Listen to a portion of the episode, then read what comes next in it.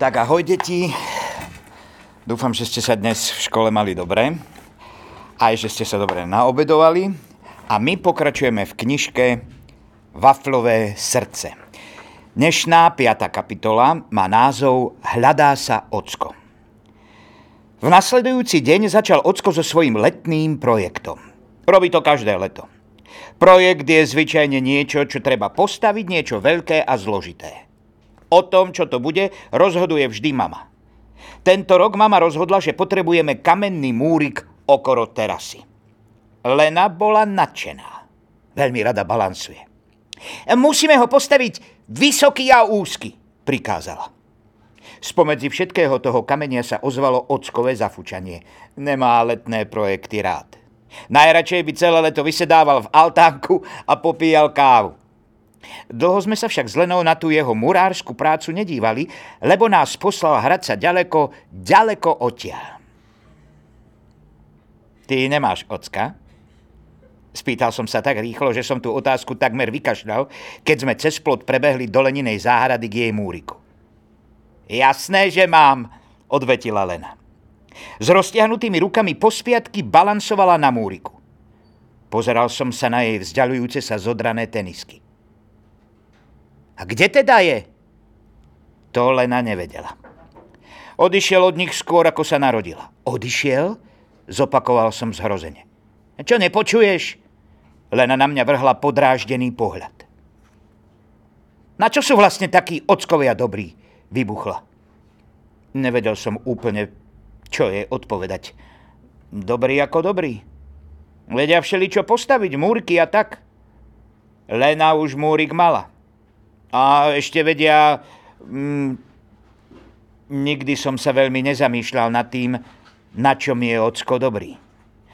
Aby mi niečo poriadne napadlo, postavil som sa na špičky a nakúkol ponad plot. Ocko postával v našej záhrade a celý červený v tvári nadával na letný projekt. Nebolo ľahké prísť na to, na čo mi je dobrý. Mm, jedia varenú kapustu, povedal som nakoniec. Lena a ja kapustu neznášame. Smrdí. Bohužiaľ v skalnej Matilde máme celé polia kapusty. Moja aj Lenina mama tvrdia, že kapustu jesť treba, že je to pre naše dobro. Ale Ocko tento nehovorí. Ten jednoducho zje kapustu aj za mňa. Len tie zelené listy rozvarence prepašujem na jeho tanier, keď sa mama nedíva. Na Lene bolo vidieť, že si rozhodne nemyslí, že to s kapustou je hlúpy nápad. Z Múrika mala na ocka a jeho letný projekt výborný výhľad. Dlho stála na jednej nohe a skúmavo si ho premeriavala. Hm, povedala nakoniec a zoskočila z Múrika. Neskôr sme šli do potravín dokúpiť všetko, čo Magnus zabudol. Robí tam Lenina mama. Keď sme prišli, práve počítala konzervy kukurice. Ahojte, pozdravila nás. Ahoj, odvetil som. Lena jej len zamávala. Keď sme vyšli von, zastavili sme sa, aby sme si prečítali oznamy na dverách. Vždy to tak robíme. Dnes tam vysel jeden obzvlášť veľký. Naklonili sme sa bližšie. Zháňam šteňa. Najlepšie kríženca. Musí byť čistotný. Lena si oznam prečítala niekoľkokrát. Čo, aj ty chceš psa? Spýtal som sa jej. Nie, ale toto by mohlo fungovať aj na ockov, no nie? Magnus nám raz rozprával o zoznamovacích inzerátoch. Sú to také oznamy, ktoré človek dá do novín, keď si hľadá partnera. Nad tým Lena premýšľala, vysvetľovala mi, že či by, pokiaľ ide o toho ocka, nešlo napísať takýto inzerát. Malo to ale jednu nevýhodu. Človek nikdy nevie, kto vlastne noviny číta. Mohli by to byť aj banditi, alebo švédi, alebo ktokoľvek. V takom prípade by bolo lepšie vyvesiť oznam tu, na dverách potravín. Sem vieme, kto chodí nakupovať. Napíš to ty, Lars. Ty máš pekný rukopis povedala. Ja som sa však cítil veľmi skepticky. A čo tam mám napísať? Lena si lahla na drevený stôl pred obchodom a zamyslela sa tak tuho, že som ju takmer počul premýšľať. Napíš Zháňam ocka, začala. Zdychol som si. Lena, myslíš, že napíš to? Mykol som plecami a spravil som, ako povedala. Potom to zostala Lena na svoje pomery neobvykle dlho ticho. Napokon si odkašľala a nahlas a zretelne vyhlásila. Musí byť milý a musí mať rád varenú kapustu. Záujem o všetkých, čo sú milí a majú radi varenú kapustu. Zvraštil som obočie. To znelo čudne. Si si istá, že tam treba písať to s kapustou Lena? Nie, Lena si istá nebola. Milý však byť musí. Oznam vyzeral nakoniec takto. Zháňam ocka. Musí byť veľmi milý a mať rád deti. Úplne hore sme napísali Lenino priezvisko a telefónne číslo. Potom oznam zavesila hneď pod ten oštieniatku. Ty si šibnutá, povedal som jej. Nie som šibnutá, len chcem veci trochu urýchliť, odpovedala Lena. Lene sa veci urýchliť rozhodne podarilo. Pol hodinu potom, ako sme sa vrátili k nej domov, zazvonil telefón. Myslím, že až dovtedy si Lena poriadne neuvedomila, čo sme to vlastne urobili. Telefón zvonil a zvonil. A Richard sedel na stoličke a čakal, kto ho zdvihne. Nevezmeš to? Šepol som nakoniec. Neochotne vstala a zodvihla slúchadlo.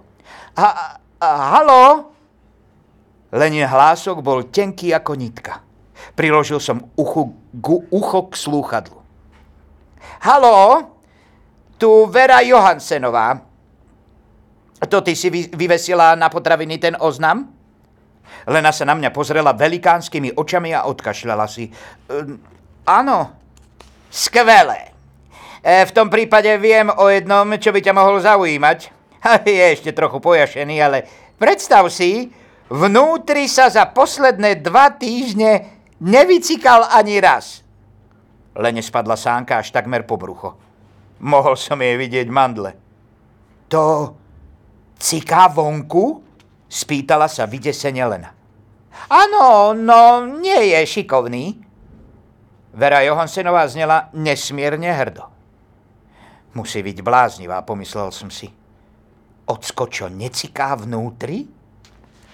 Lena očervenela na tvári, ale určite si pomyslela, že to musí nejako zvládnuť, takže si znova odkašľala a trochu chladno sa spýtala, či má rád varenú kapustu. Na druhom konci zavládlo na chvíľku ticho. Vieš čo? No tak tu som mu dávať neskúšala. Nemáš doma mamičku? Aj ona má k tomu čo povedať, či nie? Lena klesla na kolená. Posledné, čo Vera Johansenová povedala, bolo, že by ho o piatej mohla doviesť, aby sme ho videli. Tak sa nám bude ľahšie rozhodovať. Keď Lena zložila, zostala sedieť na zemi a hľadieť do prázdna. Ciká tvoj ocko vonku, Lars? Spýtala sa napokon. No tak e, veľmi zriedka, Lena si ľahla na brucho a búchala si hlavu o podlahu. Ó, nie. Čo na to povie mamka? To sme zistili veľmi rýchlo, lebo v zápetí sa s tresknutím rozrazili dvere, až sa odrazili od stenu a za nimi dnu pochodovala Lenina mama. Mala červené líca a v ruke oznam. Podobala sa na Lenu. Lena Lidová! Čo to má znamenať? Lena ležala na zemi a ani sa nehla. Odpovedz! Počúvaj, ty si sa úplne zbláznila? Všimol som si, že Lena na to veľmi nemá čo povedať. Mama, ja... Ja som to chcela len trochu urýchliť. Vysvetlila. Lenina mama je našťastie zvyknutá na to, že je Leninou mamou, takže z podobných udalostí nedostáva šok. Pozeral som na ňu a premýšľal, že sú určite mnohí, čo by sa s ňou chceli oženiť. V nose má taký strieborný piercing. Už to nikdy neurobím, prišľúbila Lena z podlahy. Mama si k nej prisadla na zem. U nich doma to tak robia. Dobre teda. Podarilo sa mi ten oznam strhnúť skôr, než si ho niekto prečítal, čo na ňom stojí. Uškrnula sa. Došlo mi, že musím byť znovu nápomocný. Ale Vera Johansenová s niekým príde o piatej. V to popoludne volala Lenina mama Vere Johansenovej 17 krát. Nik nedvíhal. Hodiny ubiehali. O tri štvrte na 5 sme všetci traja sedeli za kuchynským stolom a čakali. Minútová ručička sa posúvala ku dvanástke, kúsok po kúsku. Ja vám neverím, povedala Lenina mama. A vtedy niekto zazvonil. Na schodoch s úsmevom a naklonenou hlavou stála Vera Johansenová v červenej blúzke. Snažili sme sa pozrieť na ňu. Alebo za ňu. Nik z nás žiadného ocka nevidel, ale jeden nikto nevie. Možno stál za rohom a práve cikal. Dobrý deň, privítala ju Lenina mama. Dobrý, dobrý. No, určite ste už zvedaví, koho som vám to doviedla, takmer kričala Vera. Lenina mama sa snažila usmievať, ale veľmi jej to nešlo. Viete, my sme si to vlastne rozmysleli, zakoktala Lena, ale Vera Johansenová už bola na ceste k svojmu autu. Patrila medzi dámy, ktoré sa nedajú len tak zastaviť. Inak ani Lena nepatrí práve medzi tých, čo by sa dali len tak zastaviť. Zoskočila zo schodov a prebehla popri Vere. Nechceme ho, počujete? Mali by cikať vnútri. V momente, keď to povedala, sa z auta ozvalo tichučké, tiché zašteknutie. V okienku auta sa zjavila hlava šteniatka. Pes? Šepla Lena. No áno, Vera Johansenová zvraštila obočie. No čo? Nezháňali ste snáď psa? Lena niekoľkokrát otvorila a zatvorila ústa. Nie, my sme chceli... Činčilu! Zakričala odo dverí jej mama. Štenia, ktorá doviezla Vera Johansenová, bolo rozkošnejšie než akákoľvek činčila. Lena si ho chcela nechať, ale mama vyhlásila, že všetko má svoje hranice. Lenina mama potom musela dlho majstrovať s motorkou, aby sa upokojila.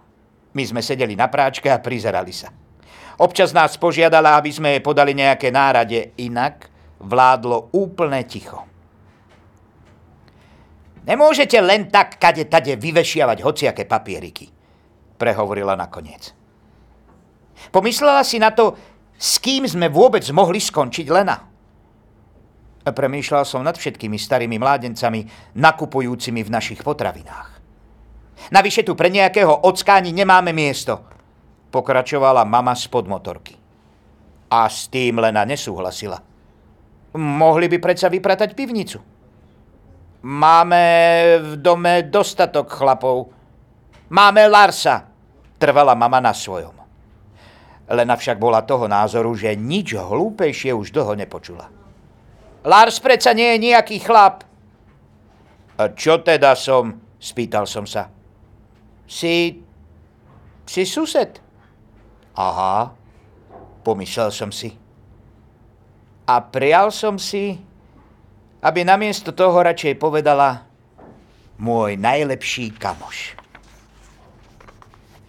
A teraz prichádza ďalšia kapitola, ktorá má ale názov Skalná Matilda pod taktovkou starých rodičov. A na túto kapitolu je možno najvhodnejší Richard Autner. Narodil sa v Sobranciach, ale detstvo prežil tu. Takže, Richard, nech sa páči.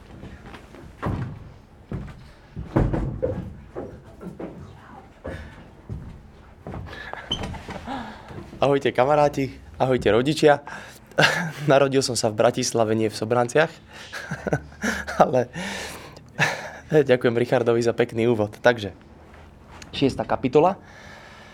Skalná Matilda pod taktovkou starých rodičov. Skoro všetci dospeláci z nášho mestečka spievajú v zmiešanom zbore. Zmiešaný zbor, hovorí Ocko, je taký, kde sú zmiešaní úplne všetci. Tí, čo spievať vedia, aj tí, čo nevedia. Ocko je dirigent a snaží sa ich donútiť, aby spievali čo najlepšie. V lete býva sústredenie zborov. Vtedy náš zmiešaný zbor vycestuje stretnúť sa s ďalšími zmiešanými zbormi. Potom sa všetci zmiešajú do jedného veľkého zboru a celý víkend spievajú. Sústredenie je taká zábava, že sa naň všetci zo zmiešaného zboru tešia celé týždne. Aj my deti sa na sústredenie tešíme, pretože vtedy sú všetci dospeláci, okrem starého otca, celý víkend preč a mamka musí v skalnej Matilde vyhlásiť výnimočný stav. Toto leto bolo extra bláznivé. Zrazu vysvetlo, že Minda a Magnus majú ísť do tábora presne vtedy, keď bude sústredenie. V celej zátoke sme mali zostať len my, najmladší, so starým otcom. To bude teda niečo, zahundral starý otec, keď to zistil. Ach, Henrik, mám z toho ťažké srdce, zavzdychala mamka a len pri pomyslení na to, čo všetko by sme mohli vyviesť, kým budú preč, začala uvažovať, že sústredenie vynechá. Lena bola naopak toho názoru, že je to skvelé. Starý otec mal totiž strážiť aj ju. Chvala Bohu, že, sk- že škriekaš ako zachrypnutá vrana. Povedala mu, keď spolu s mamou večer pred sústredením prišli k nám, aby sa, aby sa dohodli pravidlá. Bol to dlhý večer. Keď rodičia Lenu, kučierku a mňa dôkladne a obšírne poučili o tom, aby sme poslúchali a nevyrábali lanovky, kým budú preč, na rade bol starý otec. Keď budú deti na mori, musia mať záchranné vesty a na bicykloch helmy. V mrazničke je chlieb – Čísla na mobily vysia nad telefónom. Mamka rozprávala a rozprávala. Starý otec prikyvoval a prikyvoval. A ešte jedna vec, Henrik. Žiadne z detí v skalnej Matilde a okolí sa nebude voziť vo vozíku mopedu. Dokončila, ale vtedy už starý otec neprikyvoval a stavil by som sa, že si za chrbtom prekrížil prsty. Nasledujúce ráno, 5 minút po 8, preniklo oknom slnko a pošteklilo ma na nose – až do mojej izby rozvoniavala káva a varená ryba. Vône starého otca. Vykúkol som von na more a bolo jasné, modré a jemné, jemne ho čerili vlnky. Potom som hneď zbehol dolu. Kučierka a Lena sa už vysadené na kuchynskej lavici napchávali chlebom a rybou s majonézou. Starý otec zjedol len rybu. Preto sa mačkám najviac páči uňho dolu. Majú rovnaký vkus, čo sa chutí týka. Chlieb mi natrel tak nahrubo, že skoro vyzeral ako so sírom. Poriadne sa najedz, Lars. Pôjdeme sa previesť. Pri vysedávaní pri peci nezažijeme žiadne dobrodružstvo. Moped starého otca vyzerá skoro ako obrátený trojkolesový bicykel. Vpredu má totiž veľký vozík. V tom starý otec vozí nákupy, ale keď je sústredenie, môžu sa v ňom voziť aj deti z domu a okolia. Prvou úlohou na dnes bolo vyzdvihnúť dve plechovky farby, ktorú starý otec objednal v meste. Mali prísť trajektom. Dohodli sme sa, že sa budeme tváriť, ako by boli plechovky plné zlatých mincí. Kráľovskí agenti museli plechovky so zlatom ukryť v skalnej Matilde, pretože po nich šiel životu nebezpečný bandita Baltazár. Zbojnícky kráľ Baltazár urobí všetko preto, aby tie peniaze získal, povedal som a prižmúril som oči. Zjedol by som zaživa celého králika, zašepkala dôrazne Lena. Alebo rybu, dodala kučierka s očami do Korán. Keď sme sa vydali na nebezpečnú jazdu k prístavisku trajektov, ani pozorné maminkino oko by si nebolo všimlo, že vo vozíku starého otca sa vezú tri deti, každé so svojou vodnou pištoľou. Prikrčili sme sa na dne a cez seba sme prehodili vlnenú deku. Moped starého otca príšerne trasie. Keď na ňom sedíte, chvie sa vám ešte aj jazyk v ústach. Bol som taký napnutý, až ma z toho boleli nohy. Konečne sme zastali. Agentka Lena odhodila vlnenú deku na bok tak prúdko, až odletela na molo. Ani hnúť! skríkla a dramaticky namierila pištoľ na mostík trajektu. Na trajekte zväčša nebýva veľa ľudí. Viem to, lebo obvykle tam pracuje Ocko a občas sa s ním vyberieme na výlet. Čakali sme tak 4-5 aut a pár námorníkov. Ale tentokrát to bolo inak. Dnes bolo na jednej z usadlosti v mestečku veľké rodinné stretnutie a z mostíka na nás vydesene hľadelo zo 20 starých paní. Ojojoj, zamrblal starý otec, bleskom utekaj po tie farby. Vystrašene som vyskočil a pomedzi všetky tie kvetované blúzky prekľúčkoval k námorníkovi s farbami.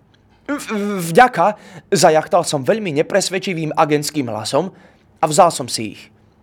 Z diaľky som počul, ako mini agentka kučierka vykrikuje po úbohých tetúškách. Bang, bang, bang! Je tu celá Baltazárova družina, šepla Lena. Vzrušenie, keď som konečne splnil úlohu. Je tu Mária z Vršku aj Ola Lovisa. Pripravoval som sa s nimi na konfirmáciu, brúčal starý otec a úctivo im na pozdrav pokýval hlavou. Mini agentka ďalej vykrikovala bang. Až kým ju Lena so zadunením nestihla, nestiahla do vozíka. Starý otec strhnutím vyštartoval a keď sme sa vydali na útek naspäť do skalnej Matildy, mopedom triaslo horšie ako kedykoľvek predtým. Bolo to ako ležať v mixéri. Po chvíli si Lena zmyslela, že už je bezpečné odhrnúť deku. Zažmúril som do slnka. Starý otec sa skláňal nad riadidlami a šiel na plný plyn. Občas sa obzrel za seba – Nakúkol som poza neho a zistil som, že sme sa ocitli v autonaháňačke. Uličky nášho mestečka sú úzke a starý otec šiel priamo stredom cesty, takže ho nemohlo obehnúť žiadne auto. A hoci šiel tak rýchlo, ako len mohol, na mopede to veľa nie je. Za nami sa vytvorila kolona aut z trajektu. Všetci sa ponáhľali na rodinné stretnutie, vytrubovali a vytrubovali. Bolo to ako sprievod na 17. mája s nami na čele – Videl som, ako sa starý otec pod prílbou uškrňa. Machroval pred bývalými spolužiačkami. Držte sa! zvolal zrazu. Vezmeme to s kratkou. Starý otec to strhol prudko doľava na starú cestu pre traktory, vedúcu cez polia až k nám. Nadskakovali sme, až som myslel, že vyletím z vozíka. Juhú! Zvýskla Lena, keď sme vleteli na dvor a prudko zabrzdili, až odfrkovali kamienky. Dorazili, dorazili sme teda bezpečne a i hneď sme dom premenili na pevnosť. Starý otec chodil s Valčekom na cesto za opáskom. Bol vrchným veliteľom. Plechovky s farbou sme postavili do stredu obývačky a všetky domové dvere zatarasili, aby sa Baltazárovi banditi nedostali dnu. Takmer nebolo nábytku, čo by ostal nepresunutý. Kučierka, ktorá držala stráž, každú chvíľku vykrikovala, že zbojníci sa blížia a smiala sa, až hýkala keď sme sa tvárili, že z okien strieľame, obzvlášť keď starý otec používal valček na cesto ako bazuku. Myslím, že nič lepšie ako spevácké sústredenie neexistuje, povedal som Lene, ale tá vyhlásila, že by to bolo ešte lepšie, keby sa k nám niekto naozaj snažil dobíjať. Vtedy starý otec navrhol, aby sme pozvali pratetu na popoludňajšiu kávu. Blíži sa stará zbojnícka kráľovná, zašepkala Lena. Ležali sme tížko ako myšky na podlahe v Mindinej detskej izbe a vykúkali z okna. Pratetina hlava bola priamo pod nami. Zazvonila. Opatrne sme z Lenou vystrčili z okna naše pištole. Sem je vstup zakázaný, ani hnúť! Prateta prekvapene zaklonila hlavu. Lena znela naozaj prísne. Ale Larsíček, neotvoríš mi? Rýchlo som jej objasnil, že je mocná zbojnícka kráľovná. Prateta zaskočene odložila svoju kabelku. V tajnej priehradke v nej nosila pastilky. A čo starý otec? Spýtala sa po chvíli. Z maličkého kúpeľnového okienka vedľa vchodových dverí sa vynorilo držadlo Valžeka na cesto. Praca odtiaľto, zradná Baltazárina, zreval starý otec, až sa sprchový kút otriasol. Prateta bezradne stála už len chvíľku. Potom poznamenala niečo o tom, že každého škodcu možno vydymiť a zmizla. Ubehol kopec času.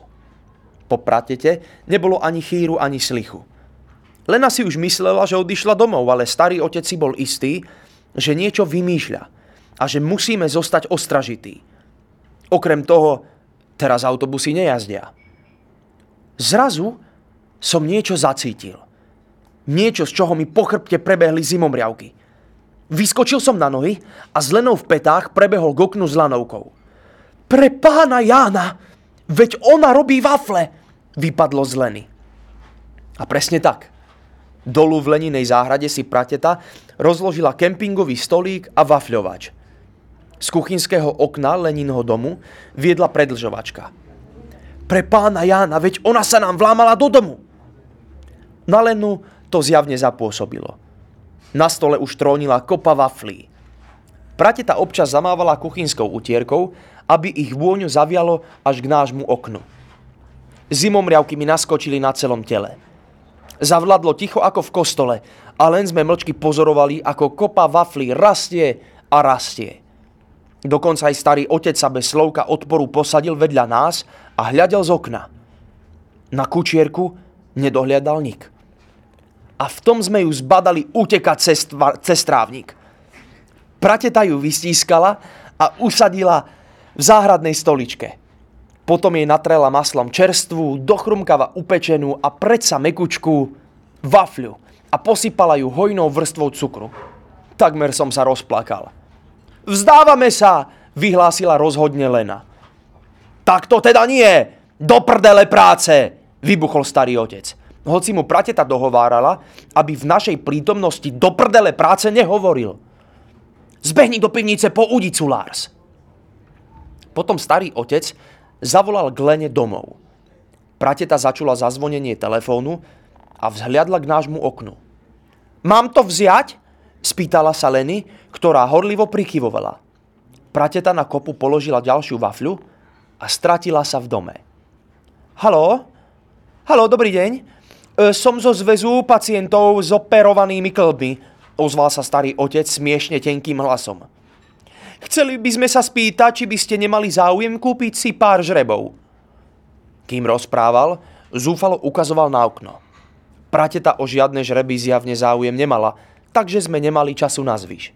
Pst! Pst, kučierka! Zašepkal som a vystrčil z okna udicu. Kučierka najskôr nechápala, že má háčik nastoknúť na wafle. Je ešte malá. Chvíľu trvalo, kým sa nám podarilo jej to vysvetliť. Ale kým ich starý otec zložil a prateta znovu vyšla do záhrady, podarilo sa nám uloviť celé dve wafle. Lena jednu z nich zhltla v momente, keď sa úlovok prehupol cez okenný rám. Musíme sa podeliť, zvolal som. Dve wafle sa medzi troch ľudí rozdeliť nedajú, Lars, vysvetľovala Lena s plnými ústami. A tak sme sa so starým otcom museli podeliť o tú druhú. Kučierka sa zatiaľ v záhrade napchávala piatou. Po desiatich minútach priviazal starý otec na násadu od metly navliečku na vankúš a z okna spálne vystrčil bielu vlajku. Kapitulovali sme. Hra na vojnu je fajn, ale najlepší je aj tak mier. Nad tým som premýšľal, keď som konečne sedel v záhrade a spolu s tou najlepšou pratetou na svete si pochutnával na wafliach. Ako to, že on je taký chudý a ty taká tučná, keď ste súrodenci.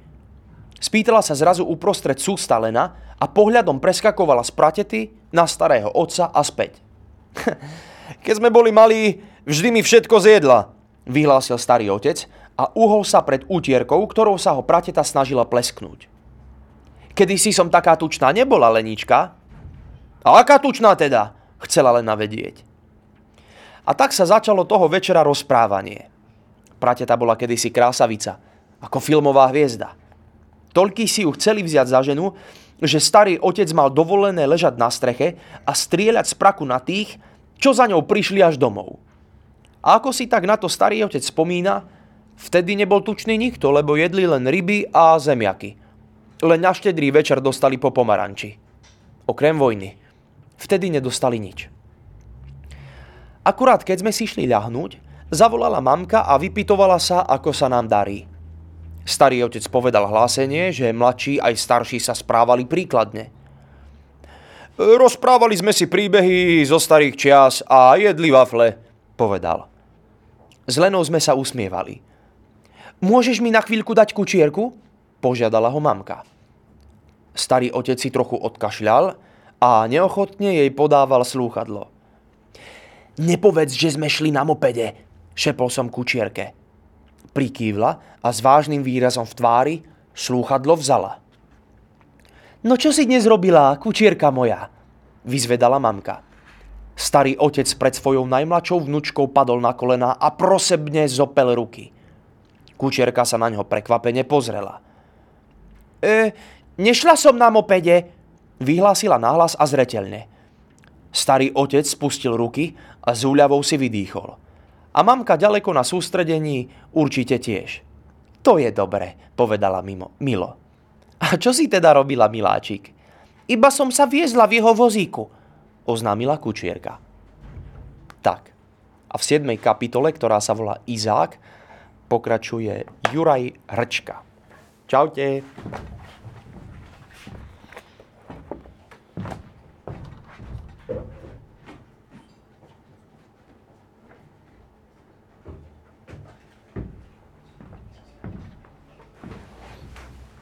Ahojte, deti, rodičia. Hej. 7. kapitola Izák. Lena má narodeniny len raz do roka, rovnako ako všetci, ale človek by povedal, že aj častejšie. V jednom kuse o nich hovorí a teraz je úplne nezastaviteľná. Predstavte si, že bude mať 9. júla 9 rokov, vyhlásila spokojne. Jej mama sa práve vrátila zo sústredenia a sušila nejaké ovocie, z ktorého chcela vyrobiť umenie. Ja s Lenou sme jedli. Veru, len si to predstav. Čo by si si prijala na narodeniny? Odvetila mama. Ocka. Lenina mama si povzdychla a spýtala sa, či by si ho prijala zabaleného s mašľou alebo formou darčekového poukazu. Nechcela by si niečo iné, Lenička? Nie, nechcela ale keď sme vyšli von na schody, predsa len na chvíľu zaváhala a zostala stáť. Potom odchýlila dvere a zakričala dnu Chcem bicykel! Lena na svoju narodeninovú oslavu pozvala celú triedu. Osem ďalších chlapcov a mňa.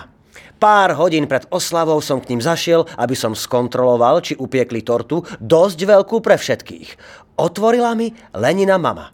Á, dobre, že si prišiel, Lars. Ty ju možno dokážeš utešiť. Prekvapene som vošiel.